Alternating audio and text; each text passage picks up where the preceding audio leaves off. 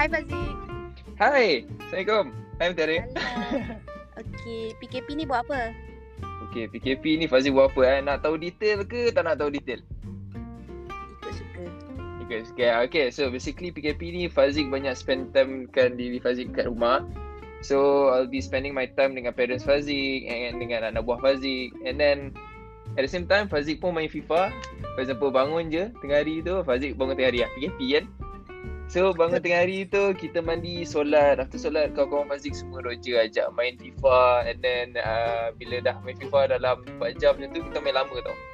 So, petang pula Fazik akan buat exercise uh, since kita tak boleh main bola Fazik akan buat fitness and then uh, repair balik Fazik punya passing control ball header and then banyak lah lagi so Okay. Kelas pun- ada eh? Masa PKP. kelas Fazik tengah sem break sekarang and then uh, next week baru start balik which is my I think my sixth sem so uh, itulah nak start kelas so kena ready dah balik kena ada kelas balik ni Alright. So baru ni uh, Fazik ada tweet pasal mimpi. Jadi apakah cerita mimpi itu? Okay, bukan baru ni. Baru je tadi Fazik mimpi. Okay, uh, mimpi tu Fazik tengah main bola macam biasa dengan kawan-kawan. Ni back, I think back to masa zaman sekolah kot. Tiba-tiba zaman sekolah punya mimpi kan. So Fazik tengah main bola dengan kawan. Tiba-tiba Fazik tak boleh lari tau. Out of nowhere selalunya Fazik boleh lari. Ni Fazik tak boleh lari langsung. And then uh, masa tu mimpi tu macam 1v1. Eh 1v2. So usually Fazik boleh lepas. Ni suddenly Fazik tak boleh lepas. And then tiba-tiba hamstring. Dua-dua kaki dia rasa macam putus tau tak boleh lari langsung so Fazik dah risau Fazik ingat betul sekali tiba baru mimpi oh Fazik dah berpeluh rasa cuak dah tu lain macam tau. benda tu betul-betul berlaku semasa main calo agaknya apa berlaku?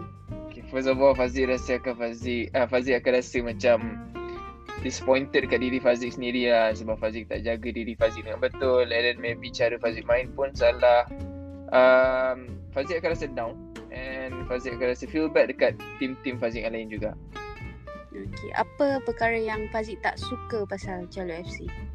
Fazik tak suka eh Bagi Fazik Tak ada pun benda yang Fazik tak suka Sebab Fazik rasa calon ni Diorang semua Termasuk Fazik include Fazik Kita orang work as a team. And then bila work as a team Kita kita orang buat macam family tau. So apa yang salah kita tegur Apa yang betul kita memperbaiki lagi Jadi lebih baik. And then bagi bagi Fazik Tak ada benda pun yang Fazik tak suka pasal calon. Everything Fazik rasa perfect. Kat dalam calo ada yang garang tak? Oi, bagi Fazik seorang ni lah nama dia Abel kan. So nak buat macam mana tapi dia garang-garang yang mengajar kita untuk membuat lebih baik dalam bola. Ha, itu bagi Fazik dalam bola sepak kita kena ada someone yang untuk mengajar kita and then the rest pun ada dia punya garang dia sama juga untuk ajar benda baik dalam bola sepak. Okey, contohnya nanti dalam masa lima tahun yang akan datang, apakah ucapan Fazik untuk Abel? Mengenangkan apa sekarang, momen-momen sekarang. Okay, uh, Abel Fazik nak ucapkan congratulations mana tahu dah ada berapa anak dah masa tu. uh, I think for me Abel pun that time dah masuk 4 series kan 40 lebih so I think he's gonna maintain himself and for the rest of the team juga uh, Fazil rasa diorang akan menjadi seorang yang sukses and then seorang yang lebih baik da- dalam 5 tahun yang akan datang nanti. Okay, if you can choose one word to describe Calo, what would it be? um, amazing. That's it.